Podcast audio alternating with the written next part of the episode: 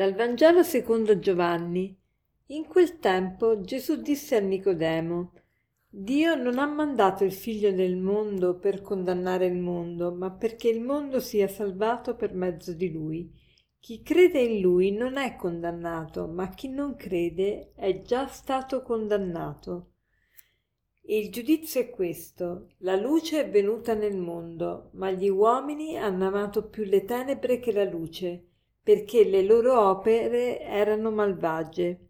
Chiunque infatti fa il male odia la luce e non viene alla luce perché le sue opere non vengano riprovate.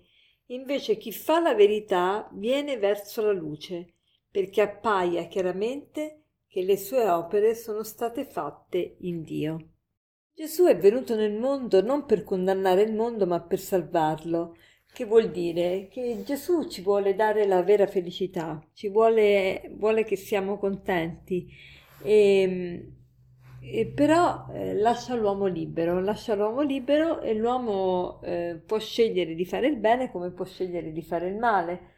E, e, quindi non è Gesù che ci condanna, perché lui è venuto non per condannare ma per salvare, ma siamo noi stessi che ci autocondanniamo.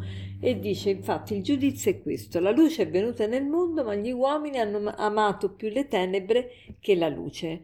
Ecco, che cosa vuol dire gli uomini hanno amato più le tenebre che la luce? Che quando noi facciamo il male, noi non vogliamo essere visti, non solo dagli altri, ma anche da noi stessi quante volte le persone fanno fatica, noi facciamo fatica a entrare in noi stessi, perché? Perché mm, inizieremo a vedere anche le cose che non vanno e tante volte non vogliamo vederle perché è doloroso, perché ci spinge a cambiare, non vogliamo cambiare. Ecco, la luce è importantissima, la luce ha questa caratteristica che non la puoi guardare, ma ti permette di vedere tutto.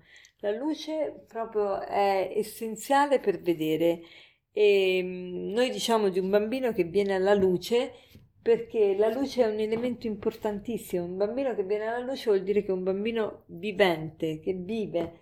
Quindi la luce è vita, la luce è vita e mm, le tenebre invece sono morte. Allora facciamo il proposito oggi di guardarci dentro, di vedere quali sono le nostre tenebre, di vedere che cosa è che facciamo non alla luce del sole. Ci sono delle cose che faccio di nascosto. E perché le faccio di nascosto? Eh, facciamo il proposito oggi di non fare niente di nascosto, a meno che va bene, c'è la prudenza umana su alcune cose, bisogna vedere e distinguere, non faccio di tutto un'erba un fascio, perché ovviamente bisogna essere anche prudenti, ma eh, al di là della prudenza in alcune circostanze meramente specifiche, Parliamo in generale, quando io cerco di nascondere un comportamento, di solito quel comportamento non è così bello, così buono. Quindi cerchiamo di lavorare su questo, di, di essere più che mai persone che lavorano a, alla luce del sole, che non hanno paura della luce, ma fanno tutto eh, alla luce. E, ehm, e poi volevo fare anche, farvi fare, o fare tutti quanti noi, un proposito, un altro proposito concreto, che è quello di pregare e lavorare per la vita. Pregare e lavorare per la vita. Pregare per la vita, che cosa vuol dire? Ci sono in Italia, nel mondo circa 43 milioni di bambini abortiti ogni anno, 43 milioni, milioni di bambini che non vedono la luce ogni anno. È una piaga grandissima questa dell'aborto.